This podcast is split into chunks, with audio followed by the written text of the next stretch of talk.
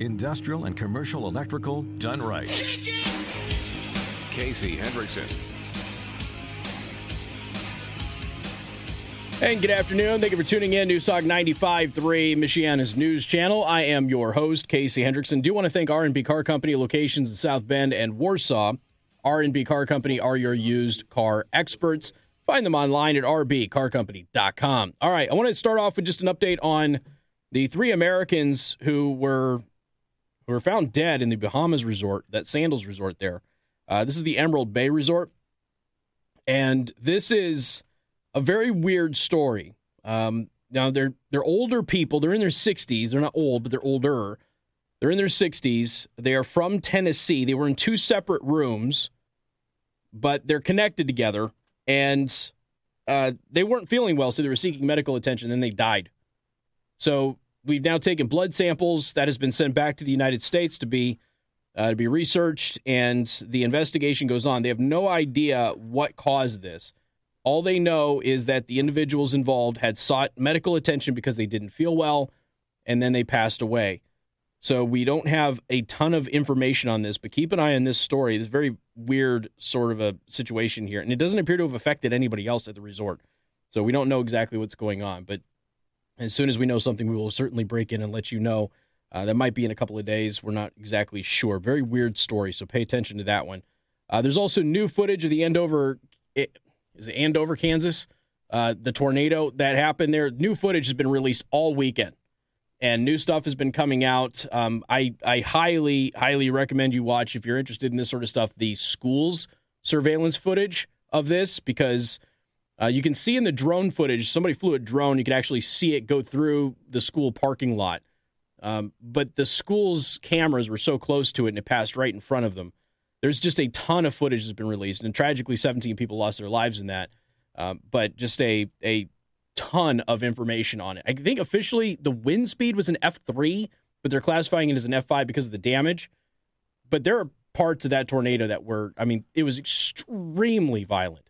So I wouldn't be surprised if wind speeds did get up to, to F5 standards. But again, 17 people, you know, unfortunately have, have lost their lives, more still clinging to life in the hospital. But uh, you know, having something that big hitting such a populated area in the daytime is not something that we have happen a lot. And as a result, there is just a ton of footage of it. So hopefully they'll be able to do some research on it and figure things out. But I mean, that thing shifted directions multiple times. It was just uh, it was a crazy tornado to watch.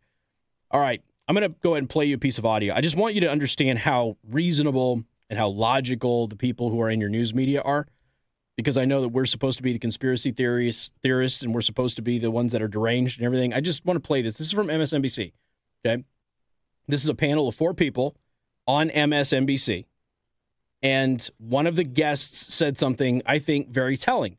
And so I would like to play this audio for you, just so you have some kind of a baseline on the the type of people that you're generally dealing with when you have political discourse nowadays. I guess so. I mean, here's the thing. Here's my feeling about the leaker. I, I would like to find out who the leaker is so I could make sweet love to that person because that person is a hero to me. Okay? And if the leaker, yeah. a lot of people are saying it could be a conservative. If the leaker is a Republican, uh, and if I get pregnant during our lovemaking, I will joyfully abort our fetus and let them know. I don't know if that answered your question. Pr- so that's the uh, that's the reasonable discourse that you're dealing with right now.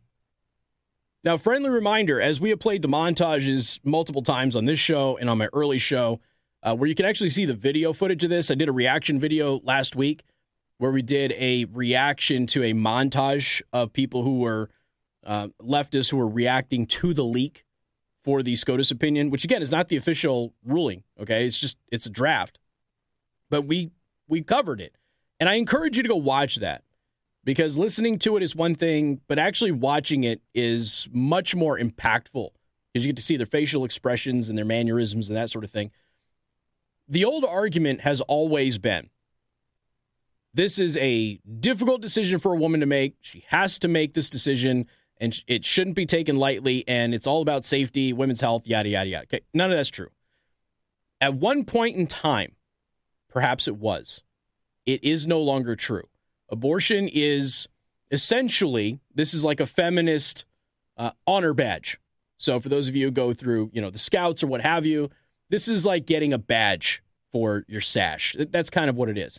Otherwise, you wouldn't have a woman standing out front of the Supreme Court saying, I've had 31 abortions. That's not logical or normal behavior. Okay, that is a subhuman who has mental illness. That's what that is.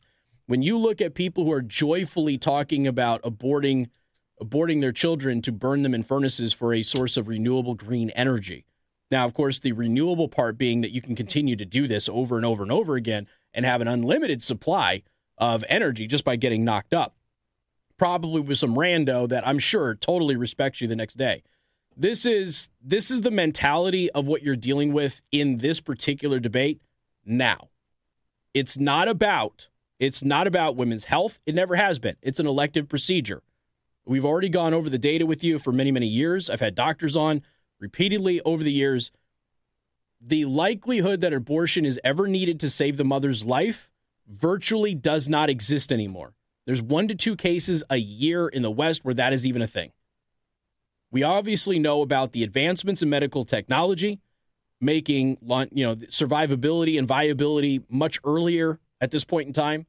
The United States again has more permissive abortion than all of Europe, almost all of Europe. I technically think there's a couple of Eastern European countries that um, still favor abortion, but this is this is something that has to be discussed in the way that they're talking about it.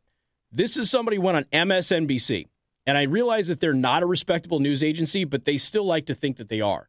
And as a guest on MSNBC, her position is I want to find the leaker and have sex with that person. And if the leaker happens to be of the opposite political persuasion, I want to abort that person's child and then tell them about it just to shove it in their face. Now, does that sound like a reasonable human being to you?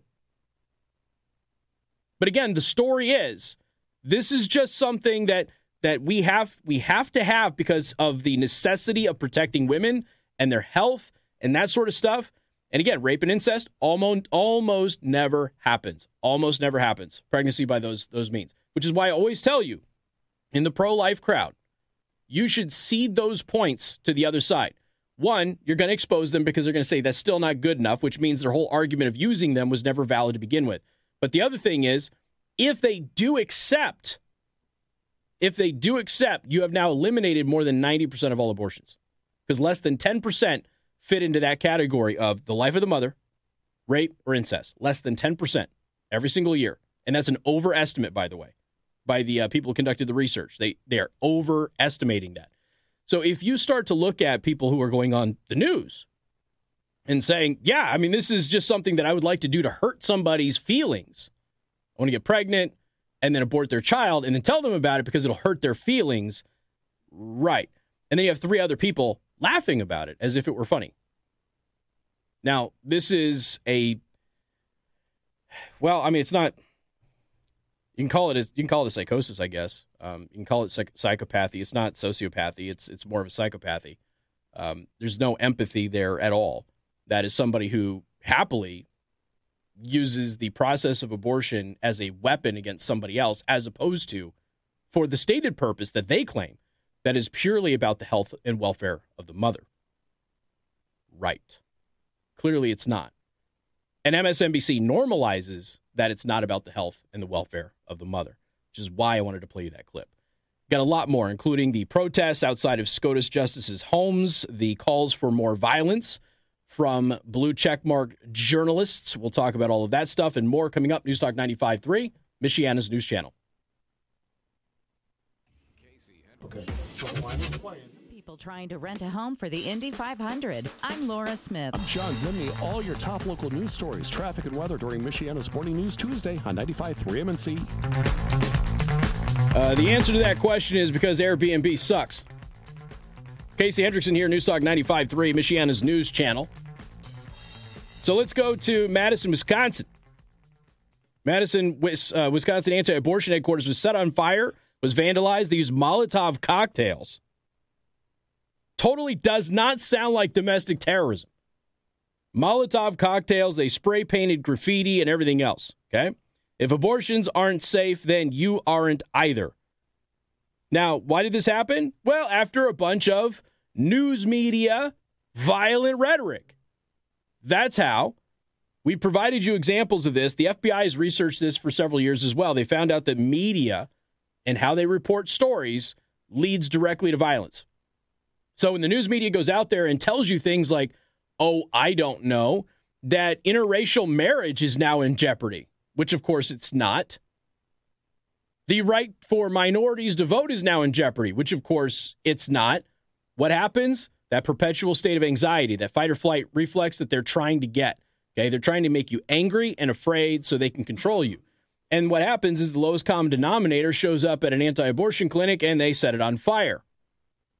Now, with this violence, which of course really wasn't reported as such, certainly wasn't covered anywhere near what happened on January 6th, but then you've got this lady here. Now, her, her name is Caroline Reilly. Caroline Reilly is somebody that you have never heard of. Caroline Reilly happens to be a journalist for Rewire News Group. So she is a reporter. Okay. So in the New York Times posted that the headquarters of an anti abortion group in Madison, Wisconsin was set on fire Sunday morning in an act of vandalism. Uh, it's funny how when you set a building on fire and you're a left winger, it's vandalism. But if you set a building on fire as a right winger, it's domestic terrorism. Isn't that interesting? And the New York Times has a double standard. But anyway, she retweeted it and said, More of this. May these people never know a moment of peace or safety until they rot in the ground. Hmm. So she's advocating for violence, she's calling for violence, and she has herself a nice little death fantasy. She sounds like a winner, by the way. So this is this is what she posted. Isn't that interesting stuff? so she posts this. She works as a journalist, okay? Now, again, you've never heard of her. She works for an outfit that you've never heard of, but that's it. Now, the White House did finally issue a statement after initially supporting protests at justices' homes and that sort of stuff, which everybody understands this. I've had this conversation before. People have asked me about it. There's a couple of times that um, you know there were some people that were harassing Ben Shapiro, and they were showing up at you know public events when Ben Shapiro was out with his family and that sort of thing. And there's a lot of people like, oh, free speech, free speech. Like, no, that's a good way for you to get shot. Yeah, he's a public figure. Yes, he's in public, but you're still harassing him, and it's not appropriate. There is a time and a place for debate and that is not when he is with his family.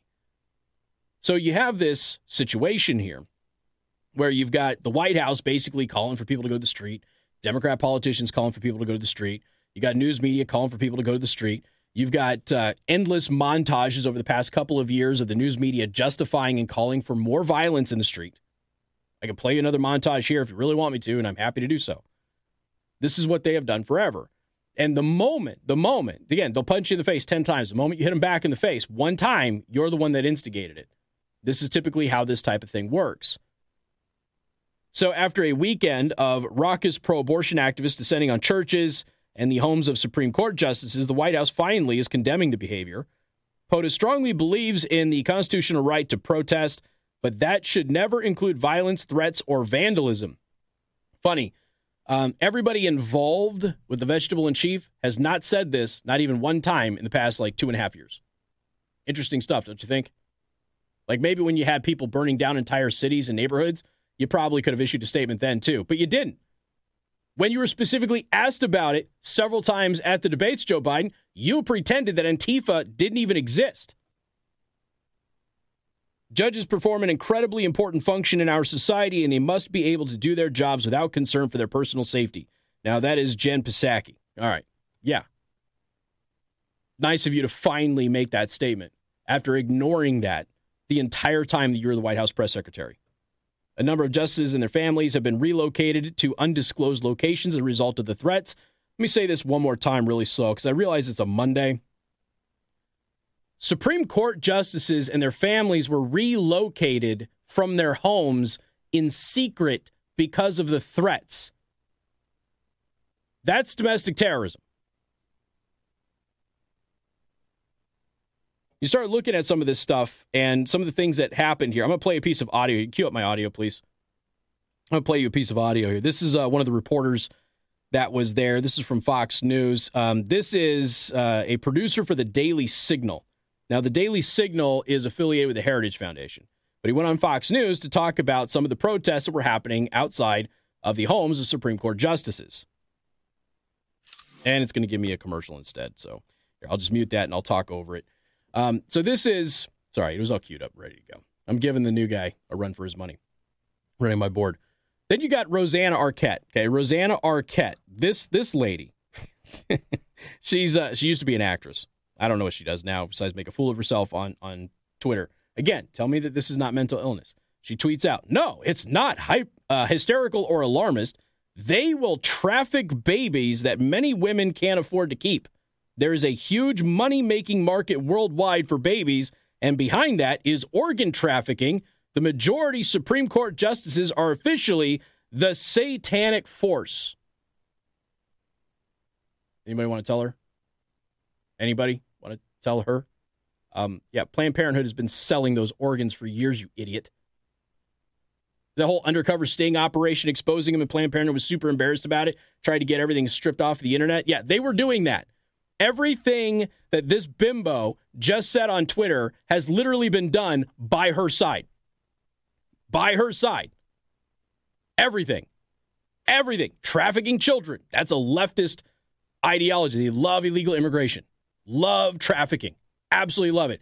And again, make no mistake when you support open borders, you support human trafficking, you support indentured servitude. There is no option for you to deny that. That's period. End of story. That's what you support. So she supports that stuff. And she has the audacity to talk about organ trafficking? Really? What do you think the whole abortion industry is about? Why do you think Planned Parenthood has been trying to monetize it all of these years? A couple of people pointed this out on Twitter, but they're the satanic ones. Okay, let's just address that one from a moral standpoint.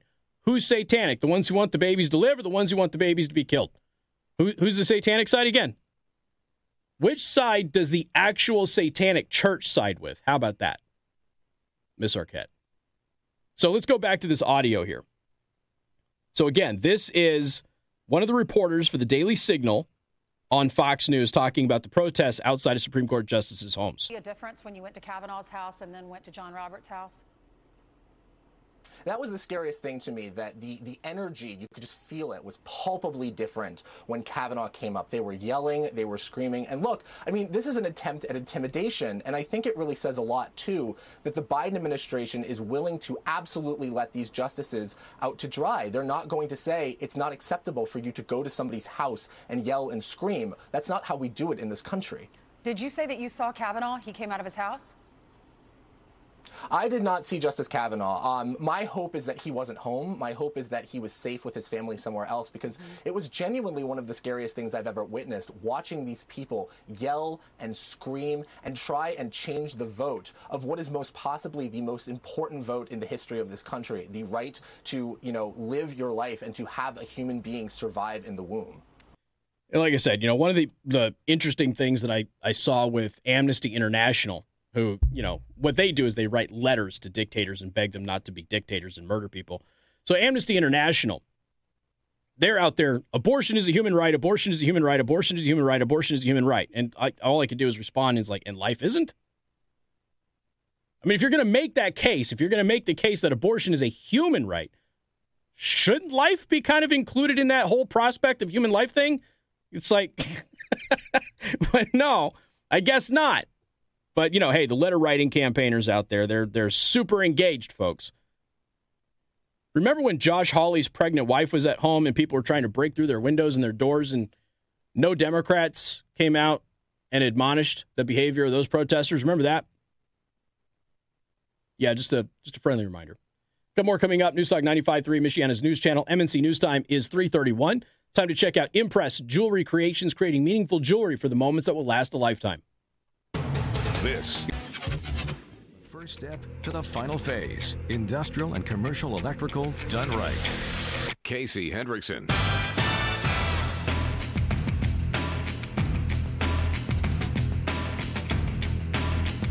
And good afternoon. Thank you for tuning in. News Talk 95.3, Michiana's news channel. I am your host, Casey Hendrickson, the only radio host in the entire state of Indiana that is fully and thoroughly endorsed by every freedom and liberty group in the state, including GSB PAC, which is the most freedom and liberty group of all of the freedom and liberty groups.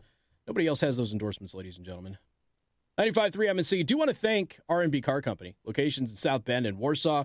R&B Car Company are your used car experts.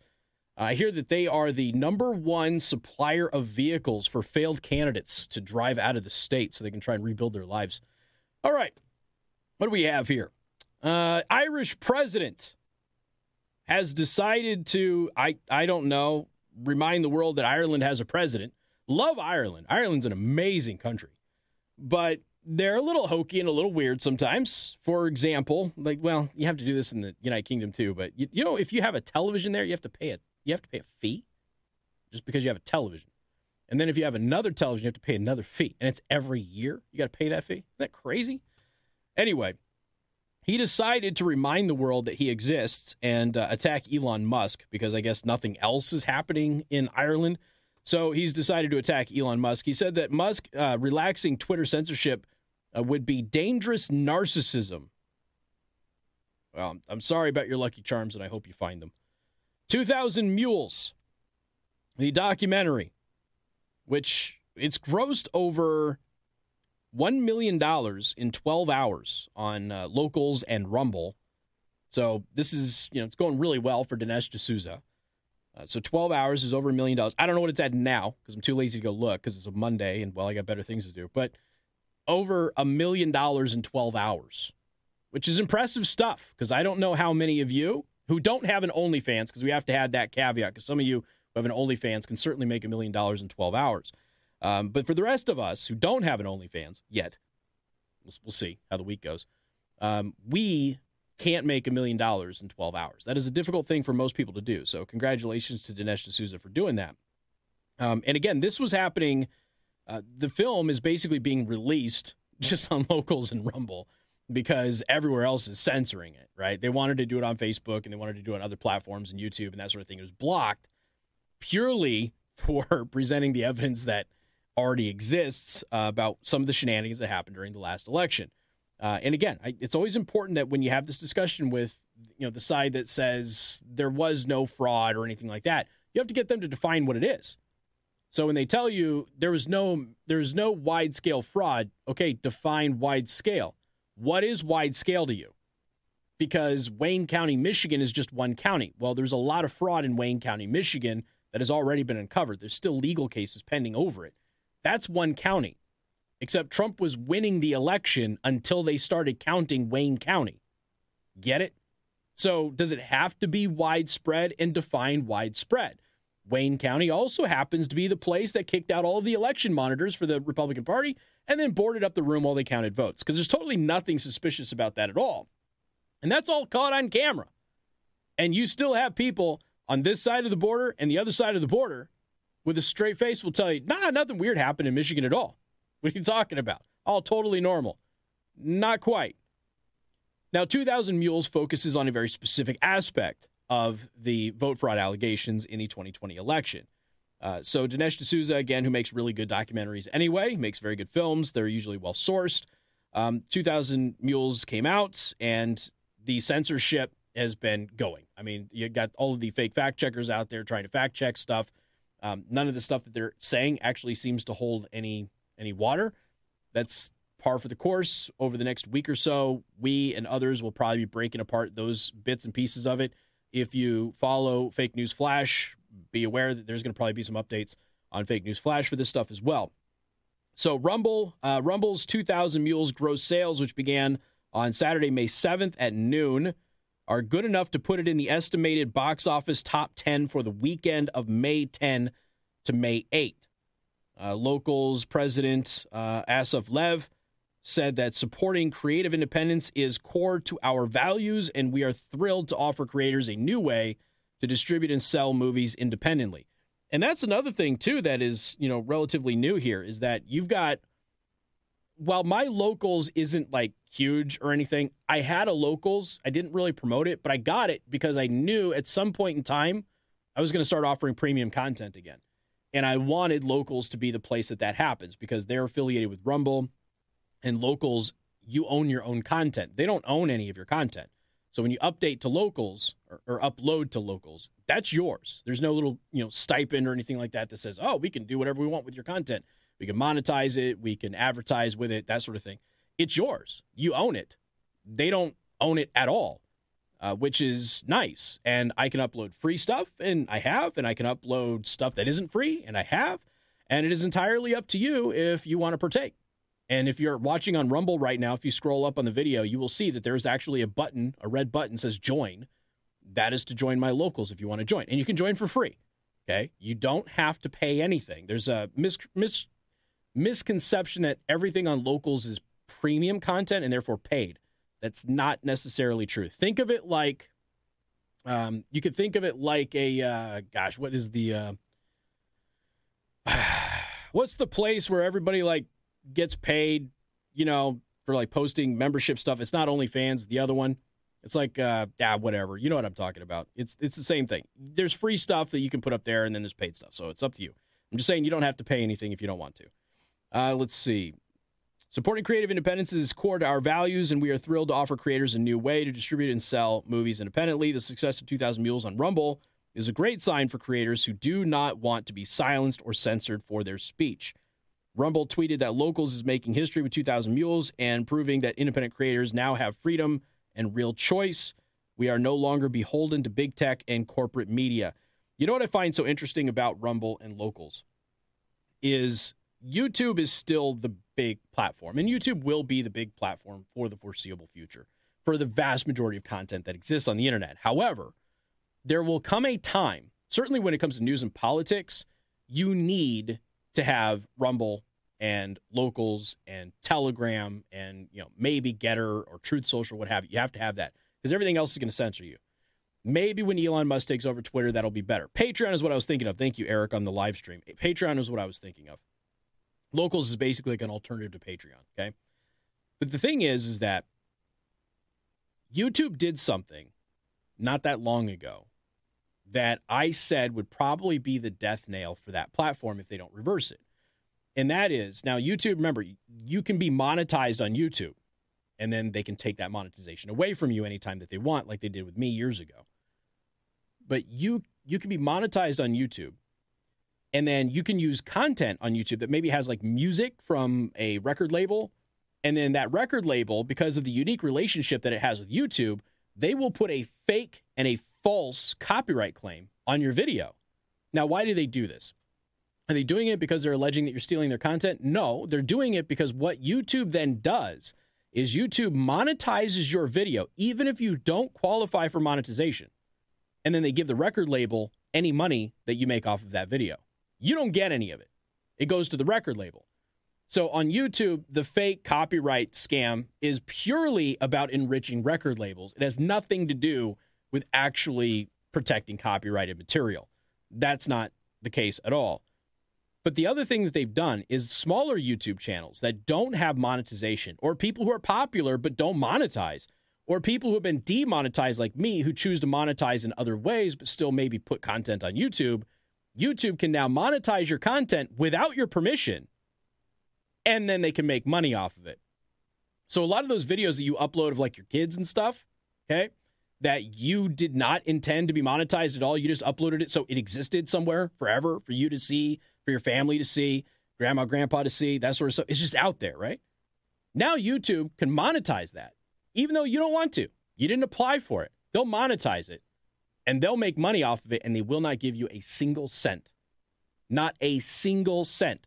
There's going to come a time where a lot of those creators are going to get fed up with that because people are already having to go elsewhere to make money because YouTube is demonetizing them. And now they're going to monetize the videos that they won't allow that creator to monetize just so they can make money off of video that YouTube says you're not allowed to make money off of. Get it? That's where locals and Rumble are going to start making a lot of uh, conversions from people over on YouTube. That's where you're going to start to see that stuff happen. It's going to take years, but that's where you're going to start to see that that revolt really happen. Got more coming up. Newstalk 95.3, Michiana's news channel. Casey Hendrickson on News Talk 95.3, Michiana's news channel, your breaking news and weather station.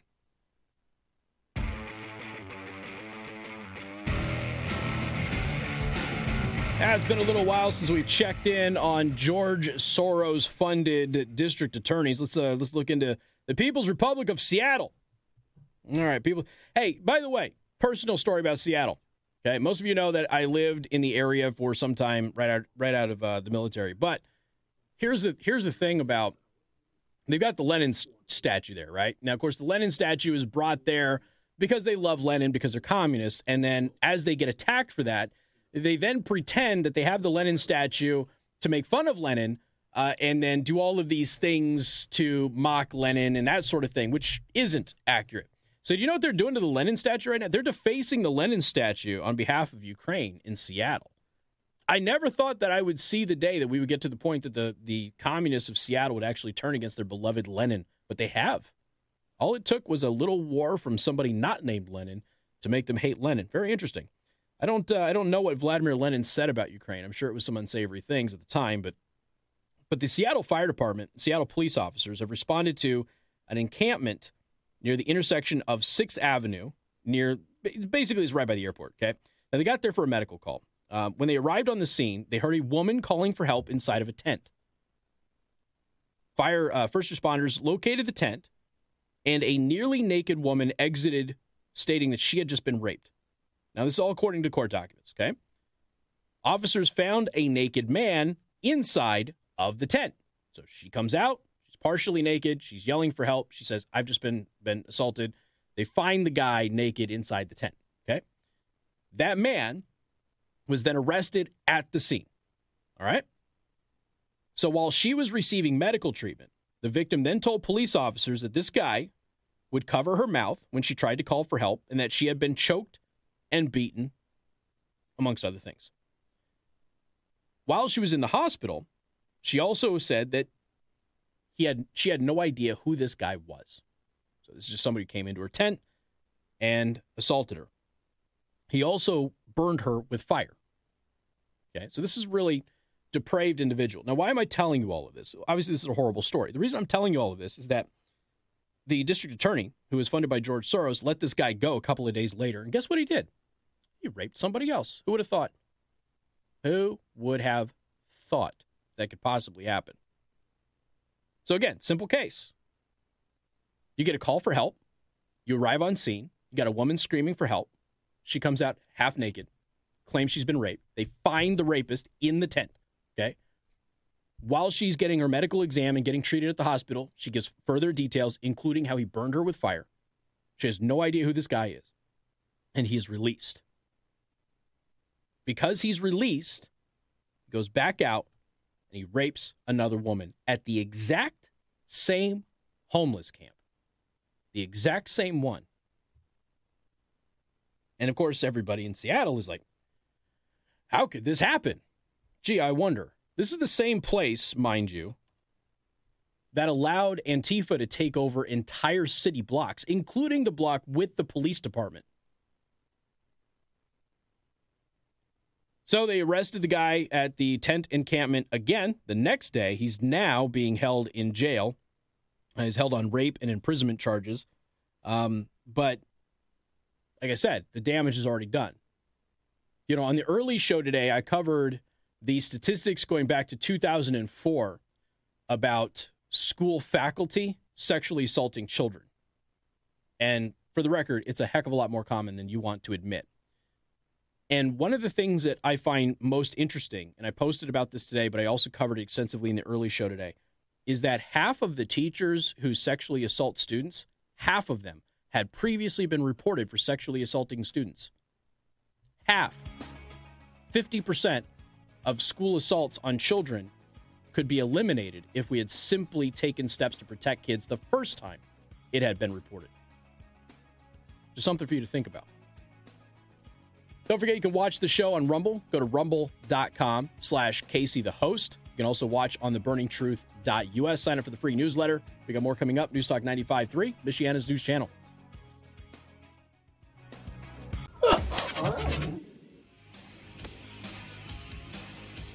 And good afternoon. Thank you for tuning in. Newstalk 95.3, Michiana's news channel. I am your host, Casey Hendrickson. Once again, the only radio host in the entire state of Indiana, endorsed by every freedom and liberty group including the coveted GSB pack. Ah, the best one of all. All right, what do we got here? Uh, R&B Car Company, locations in South Bend, Warsaw, Columbia City. Go to rbcarcompany.com. Take a look at their inventory online.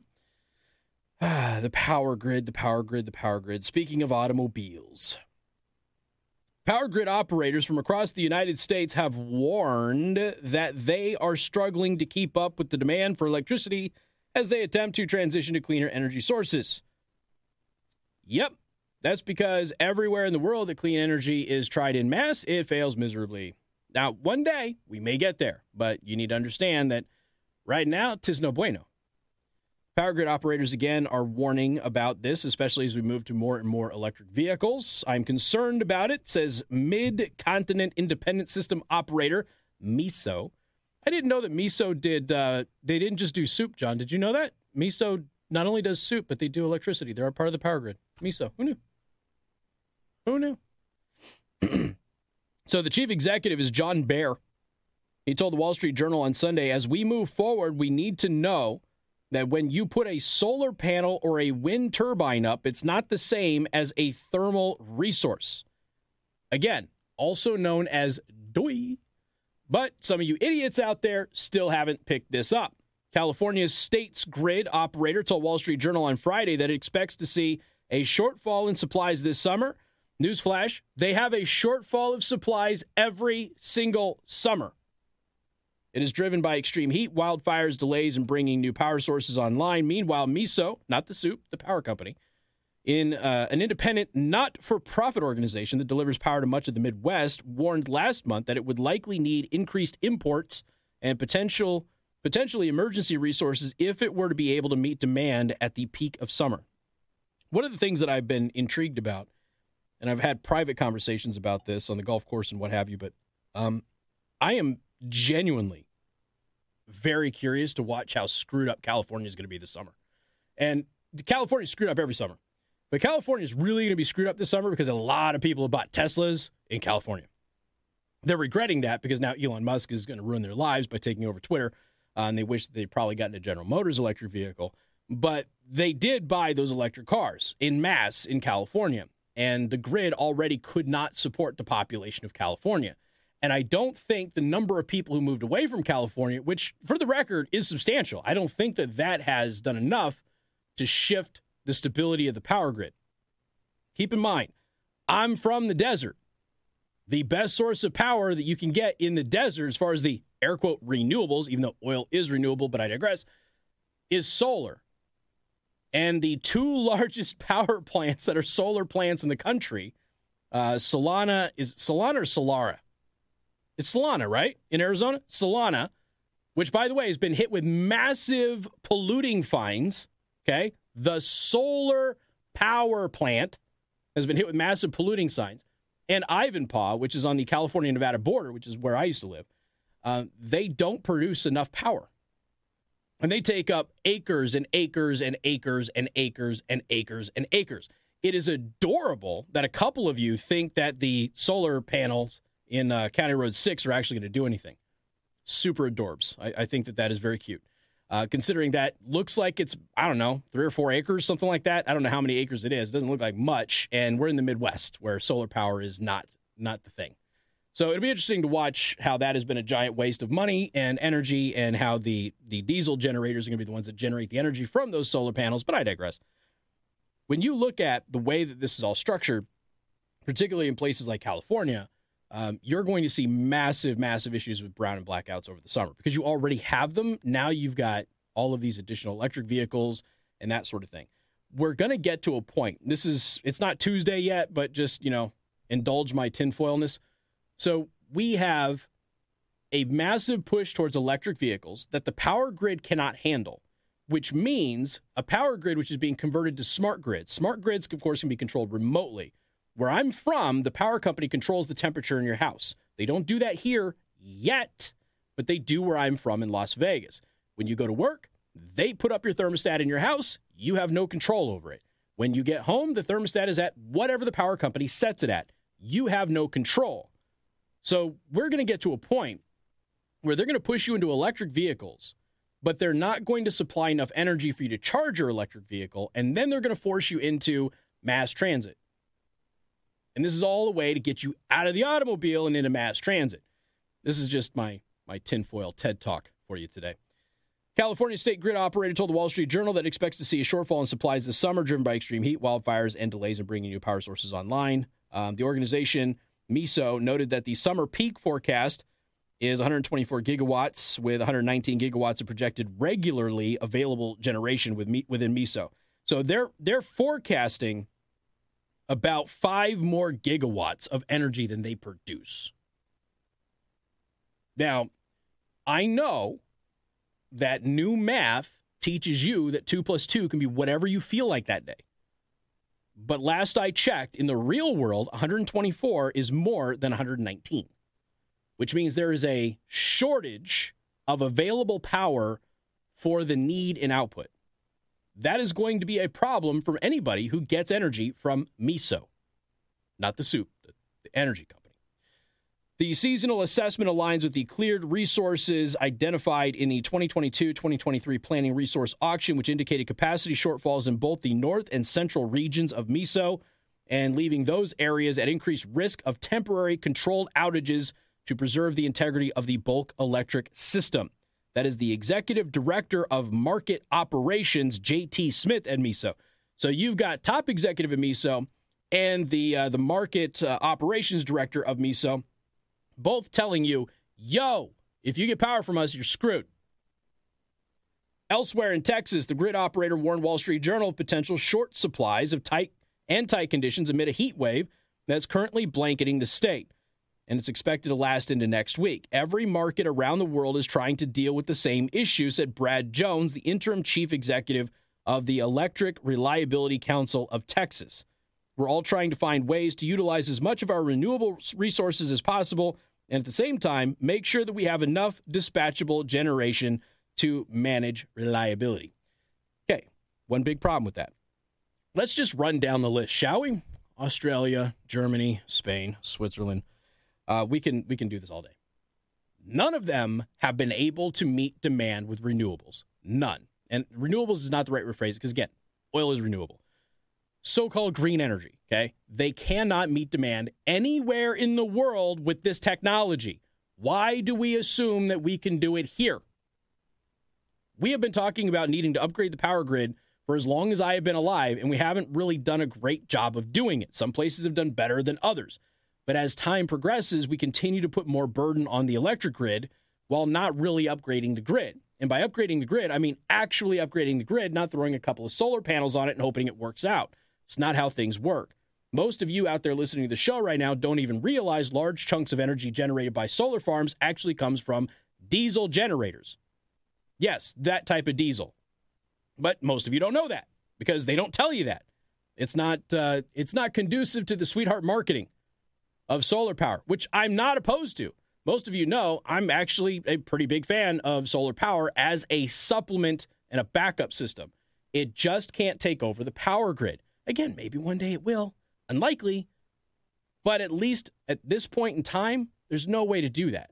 So you really have two options. You bring the grid up to operational capacity and you make it expandable for the future while implementing renewable sources as sort of a, an assistant to that main system until you find a technology that is developed good enough that can actually take over. Because we don't have that right now. And it doesn't exist anywhere else in the world. The only single source for this, there's only one, there's only one in all of human history that has ever been found. Are you ready? Are you ready? And Indiana, Indiana might be making a move towards this. Nuclear. These mini nuclear plants could be the future. I know you're all familiar with nuclear and nuclear power plants and things like that. There's these mini nukes that could be a big game changer in energy. These very small nuclear plants that don't produce as much as the big nuclear plants.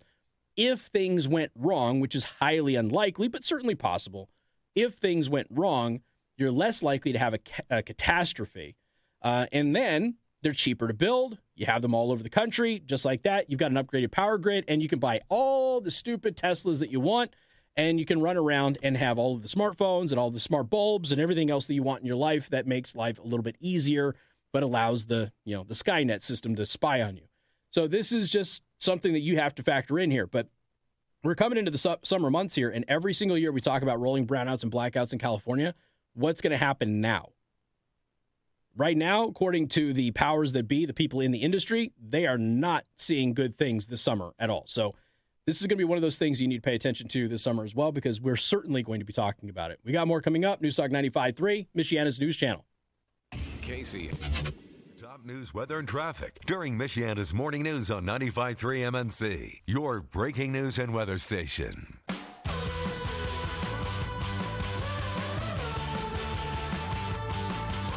Hey, good afternoon. Thank you for tuning in. News Newstalk 95.3, Michiana's news channel. I am your host, Casey Hendrickson. Uh, are we really back at this now? I, I, guess we are. I, you know, here's the thing. Okay, what Casey's rule number one for understanding liberals? Uh, rule number one: everything that the left accuses the right of doing, they themselves are doing, without fail. Rule number two: every position the left holds is in direct contradiction to another position that they have. For example, horse dewormer. What is horse dewormer again? Ivermectin. What is ivermectin? Only one of the most successful drugs ever created for a whole host of, of issues. It is not just a horse dewormer, as the idiots in the news media portrayed it. But here's what I find so funny. When ivermectin was going around and, and everybody was lying about it and saying it didn't work against COVID, it certainly does. The research is overwhelming, it works. But beyond that, when Joe Rogan gave a litany list of stuff that he did, because he's very wealthy, he can throw everything he, he has at COVID. And he did. One of those things happened to be ivermectin.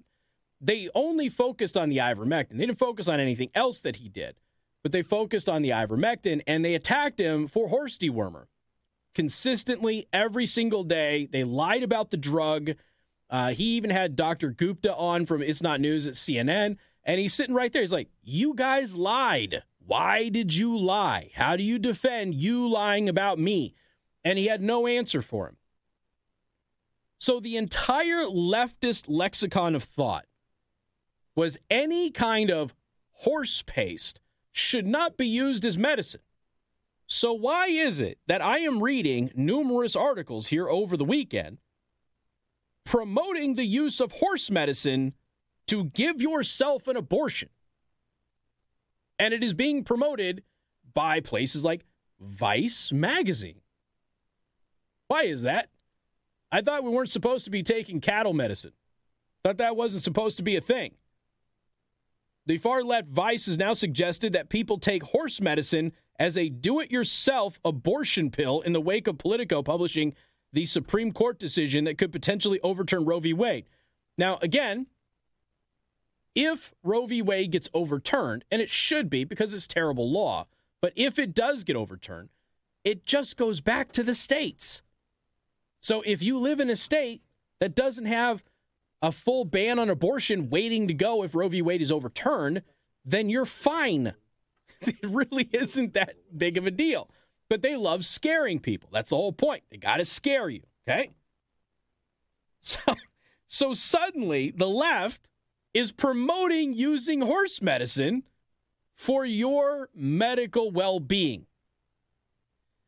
This is uh, this is Breitbart publishing through its motherboard tech page because I mean, where else would you get abortion advice? The tech page that talks about like microchips and stuff. Writer Jason Koebler, who sounds to me suspiciously like a dude who isn't supposed to have an opinion on this. He turned to his anarchist collective called the Four Thieves Vinegar Collective. That is a stupid name for a bunch of idiots. If you're going to come up with a name for yourself, Four Thieves Vinegar Collective, if you had girlfriends, they would be embarrassed. Anyway, they went to this collective for uh, detailed instructions for making abortion pills because I guess this is something that people do on like Friday nights. They come up with ways of creating abortion pills at home. Know, usually when you have like biohackers, usually there's a need for biohack. For example, biohackers are working on a free version, an open source version of insulin. Okay, so if you're diabetic, you would be able to make your own insulin at home with your own ingredients, and it's going to cost you pennies, and it'll save your life. That is biohacking. Sitting around with a stupid name, which has vinegar in it, and conceiving of ways to make an abortion pill. okay. There's things that I could say. I can't. Can't. Boss is sitting right there. New guy there. Can't. Can't say it. Early show tomorrow, maybe. The Four Thieves Vinegar Collective, which just sounds like some horrendous video game villain. Uh, first demonstrated how to make misoprostol tablets, which are used to induce an abortion at the Please Try This at Home conference in Pittsburgh back in 2019. Why, why is this? I have to ask this question. Okay, so in 2019, they went to a conference in Pittsburgh and they showed everybody how to make an abortion pill. Why are a bunch of idiots sitting around trying to make abortion pills in a country where abortion is legal? What, what is the what is the point of that? Not only legal, but one of the most permissive abortion countries in the entire world. What is the reasoning behind sitting around and sucking down their boxed wine and instead of reading a stupid book, making abortion pills? Last year, after Texas passed a oh because oh I guess the Texas thing is uh, uh, Laufer, stupid name, who runs the collective, published a 17 minute video explaining how to make the pills at home you could just drive across the border. Or, or, you know, you could just not wait so long to get a legal abortion. That's that's always a thing too. They repeatedly shared the video again Monday after the leaked court decision. Again, this is a couple of days old. Um, that they're planning to overturn Roe v. Wade. Again, it's a draft decision. It's not the whole thing, uh, which would automatically trigger total abortion bans in nearly half of U.S. states. That is that's not accurate. There's 13 states 13 states that have something on the books that could theoretically ban all abortions. Not half, about 13. Okay? but, you know, it's, it's nice of them to go ahead and inflate the issue. So they're out there promoting these do it yourself abortion pills where you get the ingredients from horse medicine. But you're not supposed to use horse medicine to give yourself any kind of treatment, like COVID or something, which is just hysterical. Now, what did Motherboard have to say about the Joe Rogan thing? So they tweeted this out uh, on the 3rd of May. You may be reminded of ivermectin, which is used to control parasites in horses. It became a favored but ineffective COVID treatment among conspiracy theorists. Uh, that's bull. And I have dozens and dozens and dozens of peer reviewed studies and clinical trials to prove that, which we've been over many times on the show. The main difference is that the my, misoprostol does something other than giving you the bleeps, meaning the runs. Yeah, um, that's not what ivermectin does either. So they're they're even justifying this. they're even justifying this by going, no, no, no. The difference is our horse medicine works. Okay, I, provide for me peer reviewed and clinical trial research on horse medicine successfully and safely doing abortions on human beings. And then maybe we can have a little conversation about this. Because I have a ton of studies on ivermectin being effective against COVID. You just didn't want to look at any of that information because, again, you're vice and you're dumb and you have a stupid little vinegar club. Got more coming up. News Newstalk 95.3, Michiana's news channel. MNC News Time is 431. Time to check out Impress Jewelry Creations, creating meaningful jewelry for the moments that will last a lifetime. This is Michiana Studios. From the first step to the final phase, industrial and commercial electrical done right. Casey Hendrickson. Since you got the vegetable and chief running around calling people dog-faced pony soldier, and you got a bunch of leftists now telling everybody to use horse medicine as an abortion pill, is that an attack on women? I just have to ask. I figured it, it seemed to make sense that it would be an attack on women. A little bit later on in the show, in the five o'clock hour, we'll talk about how the FBI and the Department of Homeland Security have been eyeballing abortion related extremism for some time, but haven't actually done anything about it. So that'll be later on as we give you more updates on some of the stuff that's been going on um, with the abortion issue. Let's see, what else do we have here? Sweden. Since we are just talking about ivermectin, why don't we go ahead and talk about Sweden? Sweden, now that we're basically through COVID, okay, Sweden has suffered fewer deaths per capita than most of Europe. Now, remember, Sweden did things completely different. Sweden decided not to lock down. Sweden decided to recommend masks, recommend vaccines, but not mandate them. And Sweden outperformed most of Europe. Interesting stuff. Of course, Sweden has really been outperforming most of Europe, with the exception of uh, that uh, first initial surge. Um, well, technically, I guess it's the second surge, but you know the not when the virus first came out, but after it lulled and it came back, they they had a bit of a flare up there. Uh, new figures from the World Health Organization show that Sweden had fewer COVID deaths per capita than much of Europe, despite refusing to enforce strict lockdowns and mask mandates like numerous other countries nearby did. In 2020 and 2021, the country had an average excess death rate of 56 per 100,000. Now, in the United Kingdom, it was 109 per 100,000. In Spain, it was 111 per 100,000. In Germany, it was 116 per 100,000. And Italy was 133 per 100,000. And all of them were extremely strict. I'm going to throw Italy out because Italy got hit in Europe first. And that's because of their close trading partnership with China and a bunch of people from China went to Italy, and that's when the outbreak spread to the West. The report hastens to add that lower obesity levels and better general health also played a major role. Mm. Right. now, we know, we certainly know that obesity is a major issue with COVID.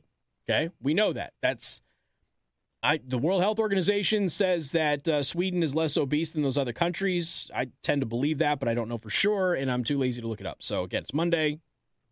Just do that on your own. You can believe the World Health Organization or not; it's up to you. Um, but the the thing about all of this is, is that when Sweden was getting hit hard, you notice the World Health Organization didn't make the obesity comment then. So why are they making it now? So Sweden outperforms all of these other countries. When it was struggling with that first, you know, re outbreak that happened, what ended up happening is nobody made a connection to obesity. There was no connection to population density or anything else. But the moment Sweden starts outperforming its neighbors, then it becomes about obesity. Then it becomes about population density and all these other things. And for the record, that those have all completely the population density things already been debunked because it outperformed countries with very similar population density. Uh, the study was orchestrated by Johns Hopkins University, released in February, concluded that global lockdowns have had a much uh, more detrimental impact on society than they have produced any benefit. That is, again, something that has been repeated over and over and over in the research. Uh, let's see. While this meta analysis concludes that lockdowns have had little to no public health effects, they have imposed enormous economic and social costs where they have been adopted. Now, the other thing that you have to consider, you know, going forward, the reason that study is brought up is that one of the issues is in the years coming, you're going to have to deal with the substance abuse that's that started during these lockdowns. You're going to have to deal with um, the mental illness that has surfaced as a result. Um, all of these suicides that you've had to deal with throughout the pandemic, all of those things now are going to have to be factored into all of this. I'm sure that the suicides are probably factored into into the uh, per 100,000 number, but as you start to look at everything else with the mental illness and the impacts of those future suicides that will happen as a result of COVID and the lockdowns and the policies that were in place, you're going to start to see these numbers actually go up. And Sweden is going to be in a much better position than the vast majority of the world. And yet, all they did was trust their citizens. Just imagine that. Now, I'm not telling you that Sweden is like the freedom bastion out there. It's not. But when it comes to COVID, Sweden was probably the best country in the entire world in dealing with it, just from a, a human rights perspective, from a civil rights perspective, and certainly from a health perspective. They outperformed the vast majority of the world, certainly in Europe, when it came to their COVID policies. And that is not going to sit well with a lot of the tyrants because they just they, they want to make sure that you get locked down every time. You got people out there talking about there being another Delta surge for crying out loud. There isn't even a resurgent Delta variant. It, it doesn't even exist. So they're just coming up with another another idea. Hey, we're coming into the midterms. We might have another surge, and that's really what this is about. This is all still about politics, even though the situation is pretty much over. Even Fauci admits that it's pretty much over, while cautioning that it may come back, and it might. It's the summer months. It's the summer months. But luckily, the last couple of strains have been relatively, relatively um, safe is not the right word, but they're they're just they're seasonal strains. Okay, they're endemic. They're not pandemic. They're not epidemic. They're just they're endemic, which means we can go forward with this as a seasonal virus, which is exactly what the so-called experts are now telling you which is what I told you the experts were saying way back, um, you know, six months into the pandemic when that medical conference happened, that they expected this to take over as a seasonal virus. So you're going to have to deal with your flu shot having COVID in it and that sort of stuff, and parsing out how you want to do your shots going forward. Um, but we're we're in a situation now where you just had the the White House Correspondents' Dinner. What happened at the White House Correspondents' Dinner? The vegetable in chief made fun of people over over the vaccine, right? And then what happened? There was an outbreak and pretty much everybody at the White House Correspondents' Dinner had four shots, and they had an outbreak of COVID. How did that happen? And the embarrassing thing is that the vegetable was sitting there making fun of people over the vaccines. So he made fun of the people of the vaccine. Everybody sitting there had four, and they had a massive outbreak of COVID. Thank God it's all minor, minor variants, Omicron and the uh, you know the the Obi Wan Kenobi version of it, whatever that one's called, and luckily nobody is going to die from it, but at the same time, it's still kind of hysterical that that happened. All right, we're going to talk about uh, Wonder Years actor Fred Savage coming up. Fred Savage is in a little trouble, lost a job, and I didn't realize that he was associated with the reboot of Wonder Years, but apparently he was. Was not anymore. We'll talk about why coming up. Newstalk 95.3, Michiana's news channel. Casey Henry midnight on News Talk 95.3, Michiana's news channel, your breaking news and weather station.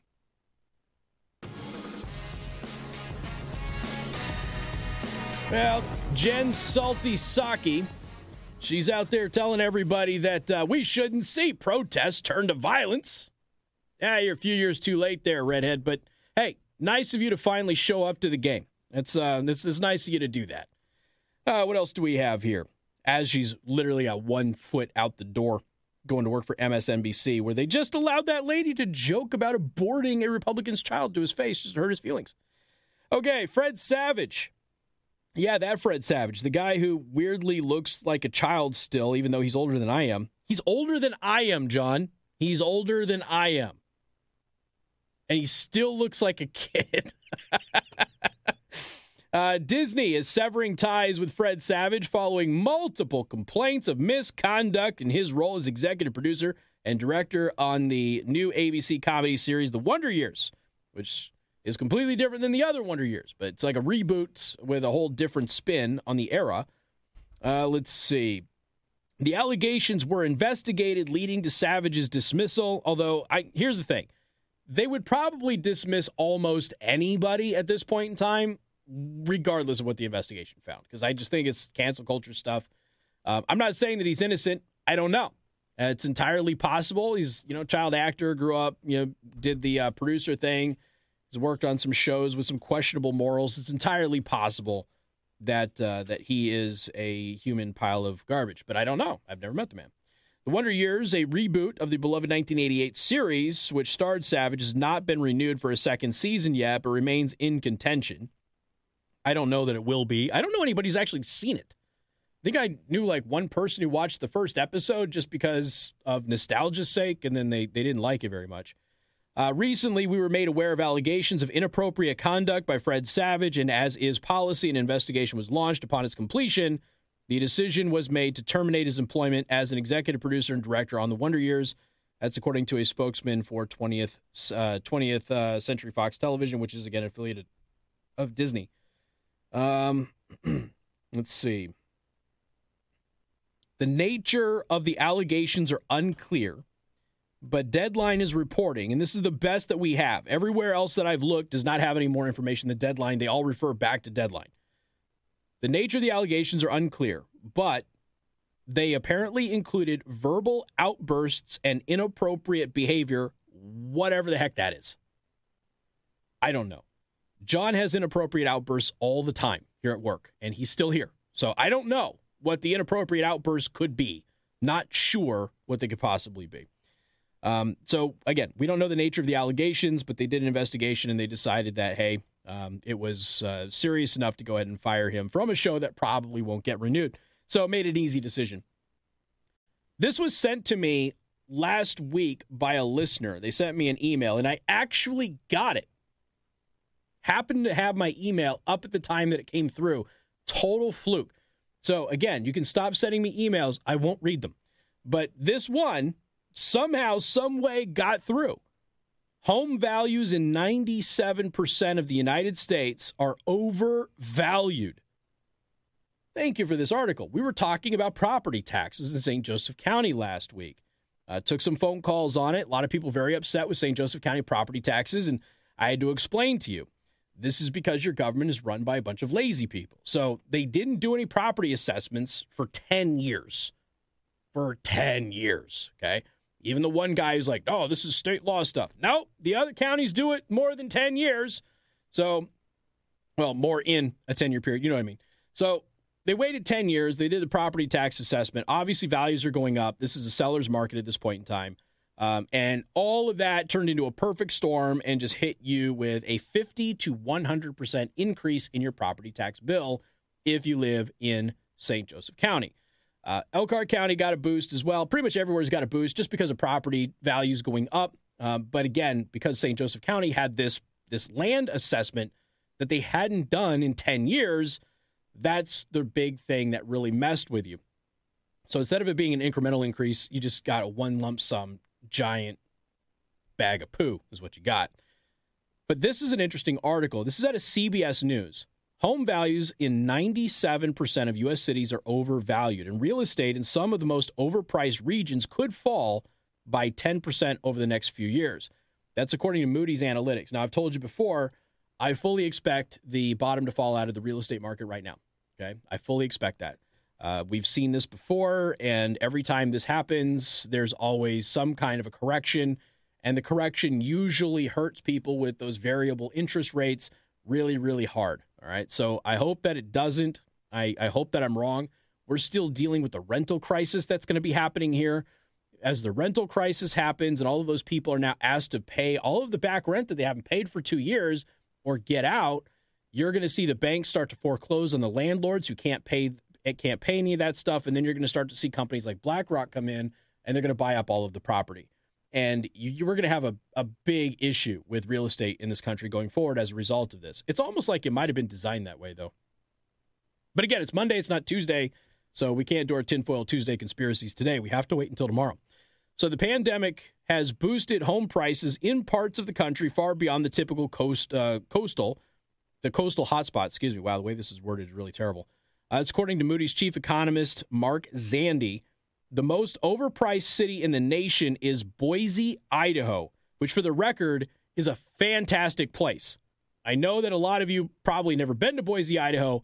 That place is awesome. I would totally live there. Boise, Idaho is fantastic. Anyway, it became a magnet for technology workers who wanted to relocate from California cities when their offices shut down due to the pandemic. But Moody's reckoning Boise's homes are 73% overvalued, making it the most overpriced city in the nation. Now, can I just offer upon you or impress upon you my experience as somebody from Las Vegas, Nevada? Las Vegas, Nevada had very affordable real estate. Las Vegas, Nevada had a very stable job market. If you got fired in Las Vegas, you would have three job offers on the way home until something happened. You know what that thing was? A mass exodus of people from California. Now, what did the people from California do? They sold their homes in Los Angeles. Their 600 square foot houses, they sold them for $4 million. And they came to Las Vegas and they bought like 20 houses cash. And then they became landlords. What did that do to the price of rent? Went right through the roof. Within three years' time, your average person who was a local in Las Vegas could not afford to purchase a single home.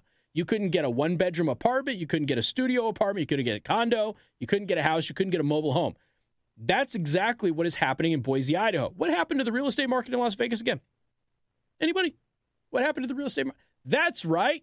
It crashed and became the worst real estate market in the entire country. That was a part of the big housing bubble that burst. It was one of the catalysts for it. They're seeing the exact same thing in Boise, Idaho. Now, of course, in New York, some very interesting things have happened in New York, as some of those firms in New York have now reached out to all of their people who moved out of New York because New York is too expensive. And they said, look, if you don't want to come back to the office because now you live in Colorado or wherever, that's fine. We're not going to pay you New York wages. We're going to pay you Colorado wages. And that has people having an absolute conniption fit because they want New York salary, but they don't want to pay to live in New York. So this is happening all over, not just out of California, where people transplanted into Idaho because they didn't want to live in California. It's happening everywhere. But as a result, it has artificially inflated real estate prices in 97% of U.S. cities, which could once again signal a massive real estate correction, which could cost a lot of you a lot of money in the near future. Hope not. Hope I'm wrong. We got more coming up. Newstalk 95.3, Michiana's news channel. First step to the final phase industrial and commercial electrical done right. Casey Hendrickson. Good afternoon. Thank you for tuning in. News Newstalk 95.3, Michiana's news channel. I am your host, Casey Hendrickson, the only radio host in all of Indiana endorsed by every single freedom and liberty group in the state, including GSB PAC. The only one. Nobody else got any freedom or liberty endorsements at all. All right, I want to thank R&B Car Company, locations in South Bend and Warsaw, also Columbia City, for those of you who are out there, a little bit further than than normal. But uh, you go to rbcarcompany.com and you can see their full inventory and everything right there on the homepage. All right. Uh, what else do we have here? All right, I'm going to play a montage here.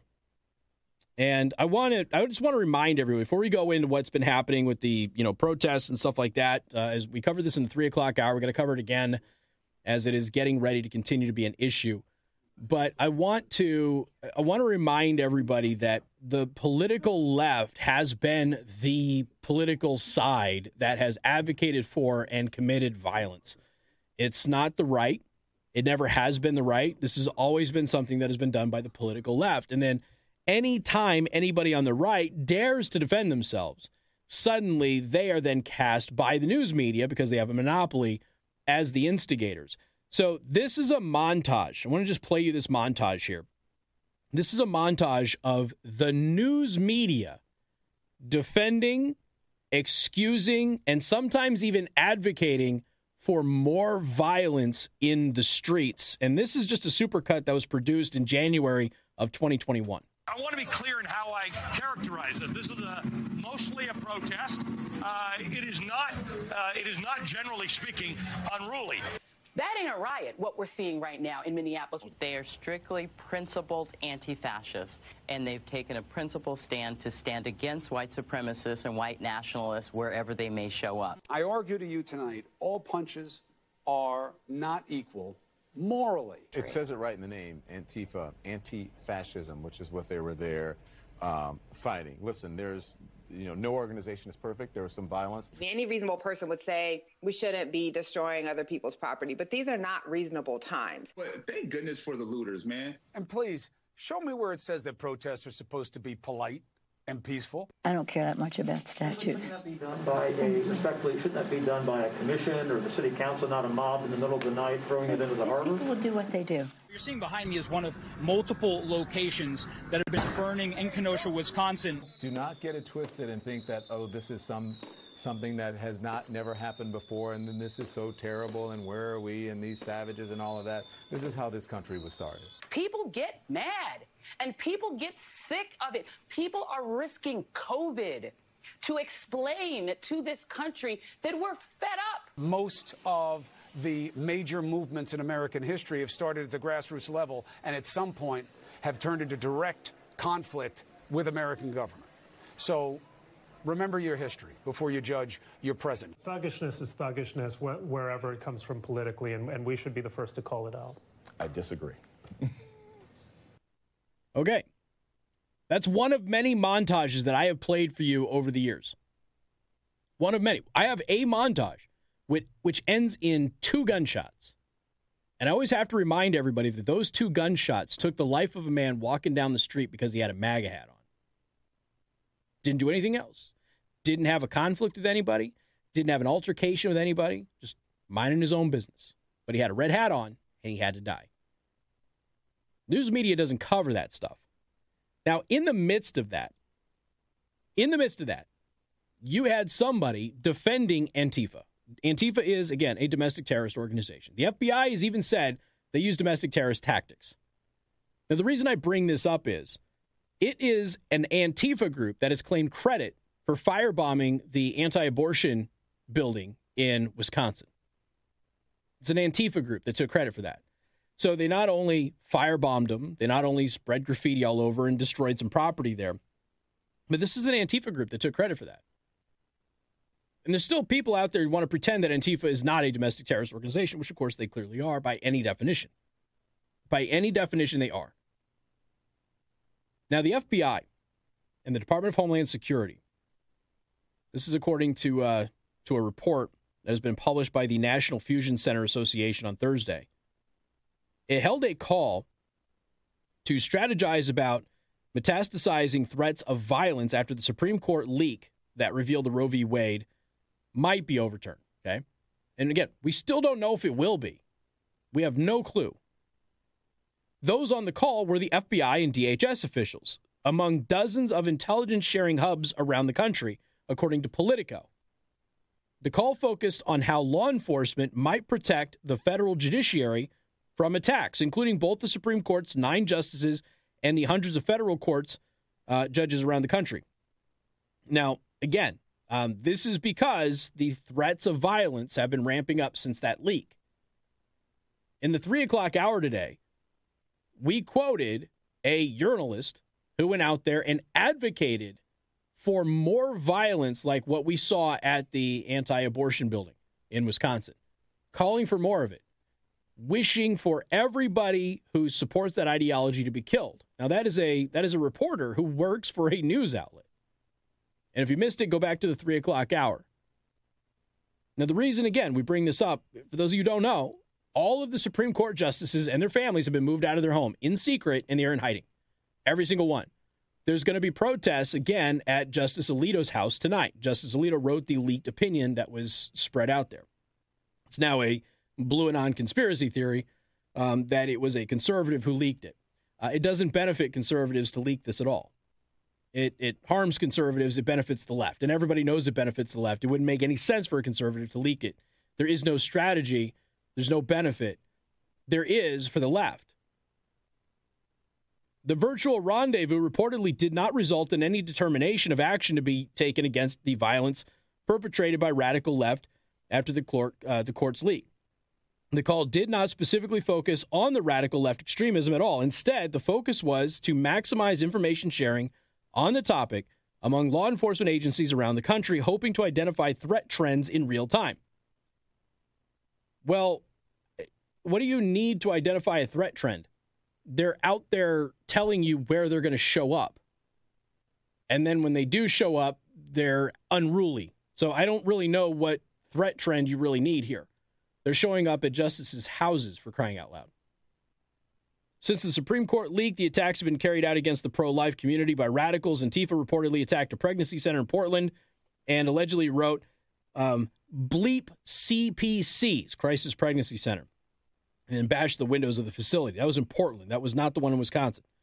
Uh, on Wednesday, a church in Denver, Colorado was vandalized with smashed windows and spray painted pro abortion messages. According to the Washington Times, the vandals reportedly desecrated the church with far left slogans like, My body, my choice, and keep your religion off our bodies. They also broke several church windows. Another far left group, dubbed Ruth Sent Us, has published the justice's supposed home addresses online for the radical protesters to locate. Now, I need to ask because I haven't checked yet. Has Ruth sent us been kicked off of social media yet for doxing justices? I'm just I'm kind of kind of curious about that. The group has also reportedly threatened to storm churches on Mother's Day in protest. Uh, the protests may occur in Washington D.C. Okay, obviously some churches did have that problem, but it was uh, largely overblown. So this is this is what we're dealing with here. But the FBI and the DHS are are apparently they've been monitoring this type of extremism from pro-abortion activists for some time, but they just haven't taken any action. Find that to be very interesting. I wonder what uh, I wonder what will have to happen for them to finally take this seriously. Of course, the goal I, I assume is to make sure that something awful happens. I, I tend to think that that is generally the idea. Now, a little bit earlier today, I played you something, and I want to play it again. So, cue my audio, please. This is MSNBC. These are four people on MSNBC. Okay, a again, they're not reputable, but they like to pretend that they're a reputable news agency. They're on MSNBC, and this actually happened on one of their shows with a panel of four people.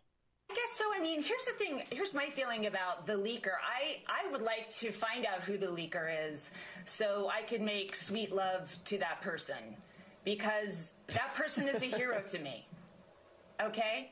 And if the leaker, yeah. a lot of people are saying it could be a conservative. If the leaker is a Republican, uh, and if I get pregnant during our lovemaking, I will joyfully abort our fetus and let them know. I don't know if that answered your question. I probably. Okay. That's on MSNBC. That's that's supposed to be something that you're supposed to take seriously. I don't know who this woman is. I, I guess she's allegedly a comedian or whatever. It doesn't really matter. Um, one, the hubris of assuming that somebody would even sleep with her uh, is considering her looks is really very optimistic of her, but that's okay. Uh, the other thing is, is that this is this is what is seen now as as normal behavior from that side. It's not about protecting women. It's not about women's health and it hasn't been for a very, very long time. This is purely about, I really want to do this, so I'm going to do it. You know, she wanted to make sweet love to whoever the leaker was, but she did not want to protect herself from the possibility of getting pregnant. If the leaker happened to be a conservative, she wanted to get pregnant just so she could abort the child to rub it in his face. And there will be some people who excuse this as, ah, you know, she's a comic, whatever. Uh, may, maybe, but this is the type of thing that you see every single day at places like TikTok. Every single day. I did a reaction video on the early show last week where I reacted to a montage of these so called ladies where they were celebrating the idea of getting abortions purely as a renewable source of energy to throw the babies into a, a furnace and burn them. And I mean, one, very unscientific because the human body gives off a ton of greenhouse gases when you burn it. But two, um, obviously pretty demented to say stuff like that. Now, again, some people might say, well, they're just trying to get a rise out of people. But here's the thing you no longer know where the line is on when they're just being ridiculous and going over the top to try and get a reaction to when they're actually being serious because they act like this every single day in the streets. For example, everybody outside of the Supreme Court building when the leak happened the woman holding a sign saying, I've had 31 abortions, as if she were proud of that. Then you got people showing up at the justices' houses, protesting, getting violent, firebombing pro life buildings, vandalizing churches. How are you supposed to know who is just trying to get a reaction and who actually behaves this way on a regular basis because that's who they are? We have gotten to a point we can no longer distinguish which one is to be taken seriously because they all behave like clowns. But this is on MSNBC. And you had one person say it, and you had three additional people laughing about it, which proves, beyond the shadow of doubt, has nothing to do with women's health. It's got nothing to do with protecting a woman at all. Nothing to do with that at all. I told you before, it's it's not that it's not that women want to be able to have an abortion. It's not that they're upset that they can't have an abortion. It's that they're upset that they're not allowed to kill a child anymore. Got more coming up. Newstalk 95.3, Michiana's news channel. Some people trying to rent a home for the Indy 500. I'm Laura Smith. I'm John Zimney. All your top local news stories, traffic, and weather during Michiana's Morning News Tuesday on 95.3 MNC. Good afternoon, everybody. Casey Hendrickson here. Got to tell you about Balance of Nature. Of course, we have Balance of Nature right here just for the live stream and we can show you. We have them always in the studio. Everybody takes the fruits and veggies here at the 95.3 MNC studios. Got a bunch of people in the sales pit who don't even work for this station who sneak in here and steal these things from us. You know, they're supposed to last us a month. They never do. they never do. Here's the deal. Go to my not no, I was going to mypillow.com, but I already did that commercial. Go to balanceofnature.com. Get the fruits and veggies. Now, here's the thing. You can supplement your diet, okay? You get your your full daily allotment of fruits and vegetables. All of the vitamins, the minerals and the nutrients you get with that. And of course, you're going to boost your immune system. You're going to have more energy. You're just going to be healthier. Go to balanceofnature.com and go ahead and use promo code Laura, L A U R A. Promo code Laura, and you will save 35%. Remember, Balance of Nature is real food. It is a proprietary blend of 16 whole fruits and 15 whole vegetables. It is not medicine, it's not drugs, it's not supplements. This is real food that is blended in these capsules. So go to balanceofnature.com, promo code Laura, and save 35%. Well, once again, Joe Biden has decided to do what Trump proposed to do, but Democrats prevented him from doing. Only it's going to cost a lot more. It's weird how many times he keeps going back on that. Now, I'm sitting there looking at the television, and just a couple of minutes ago, during that last commercial break, there was a whole news report about how the gas prices from GasBuddy, the gas prices are expected to rise well above the record. Yeah. Thanks, O. Biden. So, the Biden administration announced plans last Thursday to refill the Strategic Petroleum Reserve two years after Democrats blocked the Trump administration from doing it. Now, I love telling you this story because I've been telling you this thing from the very beginning. Donald Trump, when oil was trading negative $36 a barrel, I'm not stuttering and I'm not misspeaking. Negative $36 a barrel during the pandemic. Trump said, Yo, we can completely maximize our strategic oil reserve, and it's not going to cost us hardly anything to do it. So let's do that. You know, two previous presidents had failed to fill up that reserve, and we were never going to see oil prices that cheap again. So there was no better time than then to go ahead and fill up the strategic oil reserve. So Trump proposed it, and the Democrats stripped it out of the budget proposal. And then they went on television and they celebrated it as a kill to bailing out the big oil industry. And it was seen as a planetary save, right? Yeah. Um, of course, we could really use that extra oil in the strategic reserve right now that would be helping soften some of the blow to the gas prices. Of course, so drilling and stuff. But they don't they don't want to do that, but they do now. They now want to fill up the strategic oil reserve when oil's at record highs. Again, it's almost like they plan these things, right? According to the announcement, the Department of Energy said that it would initiate a long term SPR replenishment plan involving a purchase of 60 million barrels of oil that would likely occur in 2023.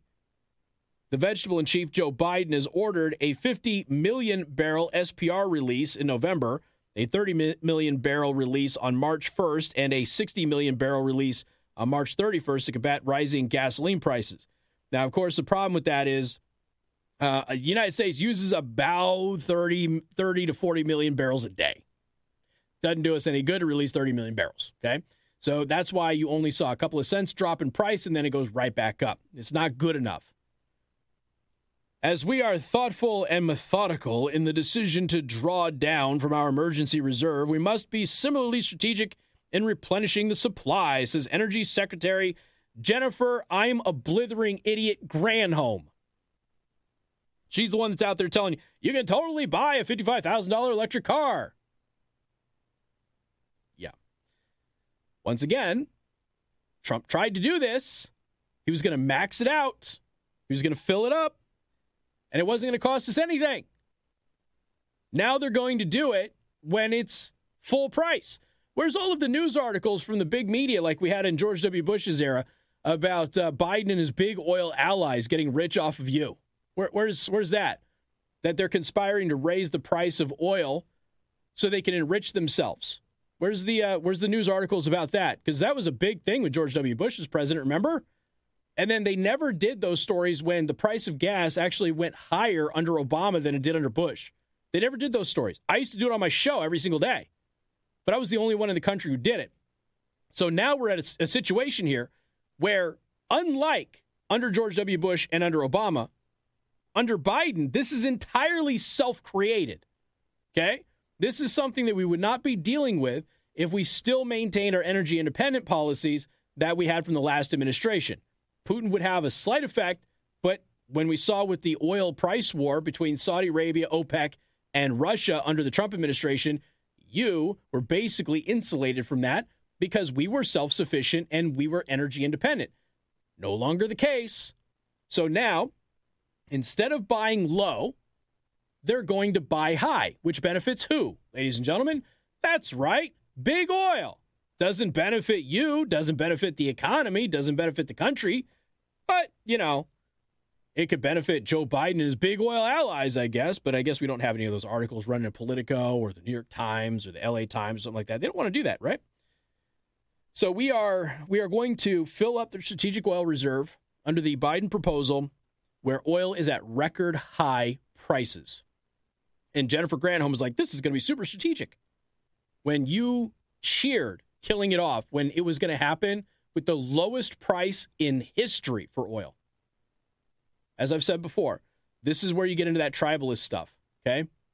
Our tribe is good no matter what it does. Their tribe is bad no matter what they do, even if they do things that we want to do. We can't give them the win. And they, they will campaign on this. Guarantee it. When this happens, they will campaign on it.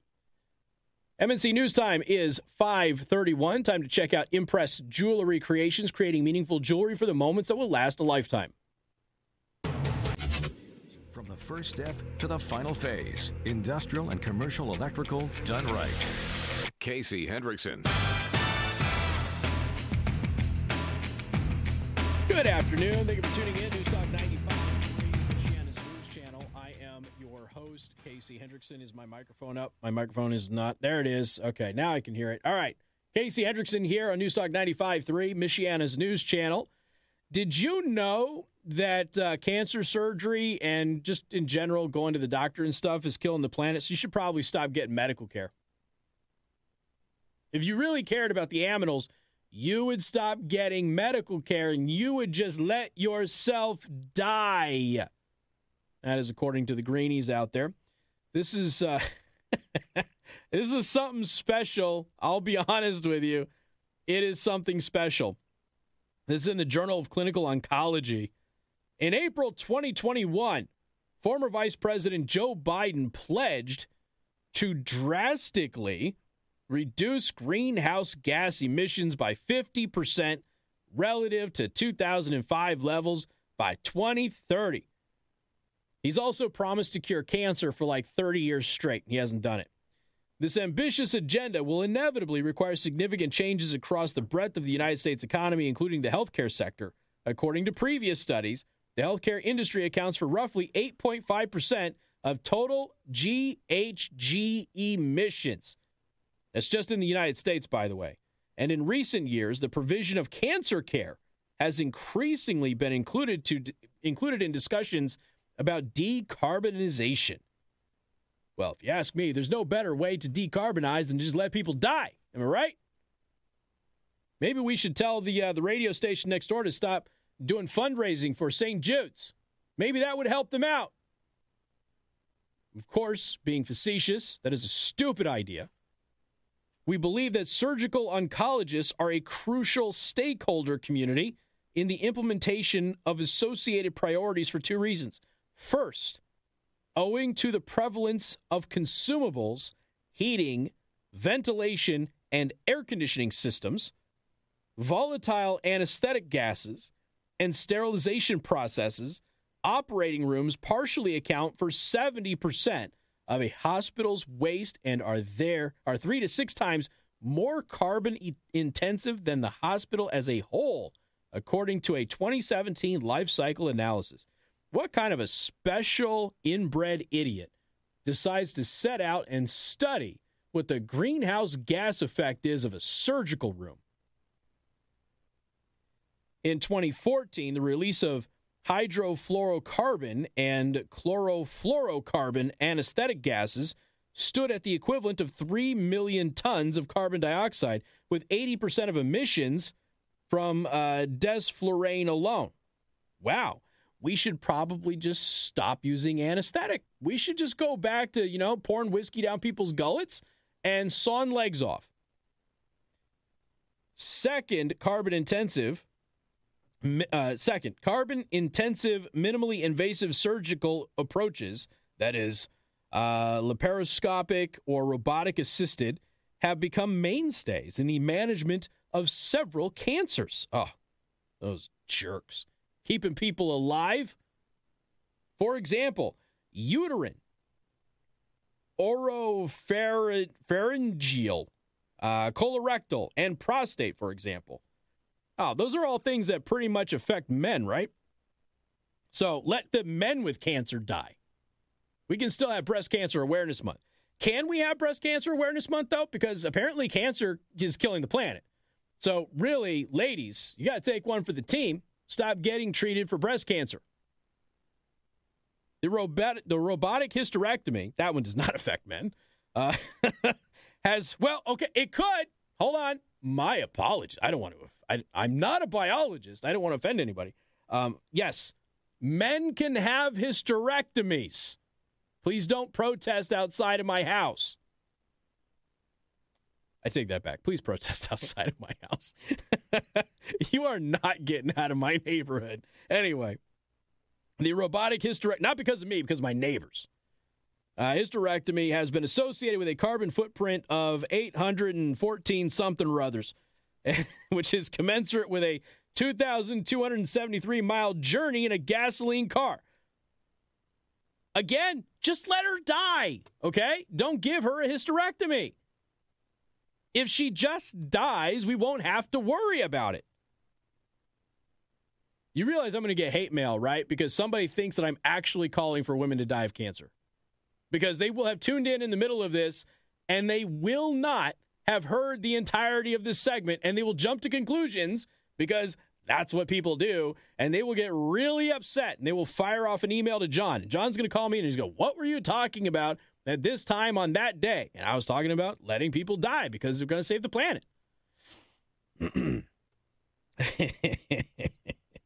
this is salient because the adoption of robotic assisted procedures increased eightfold from 2012 to 2018 and overall minimally invasive surgical activity in the United States is associated with a total CO2 emissions of 355,924 tons per year, synonymous with a country level ranking of 198th among UN member states.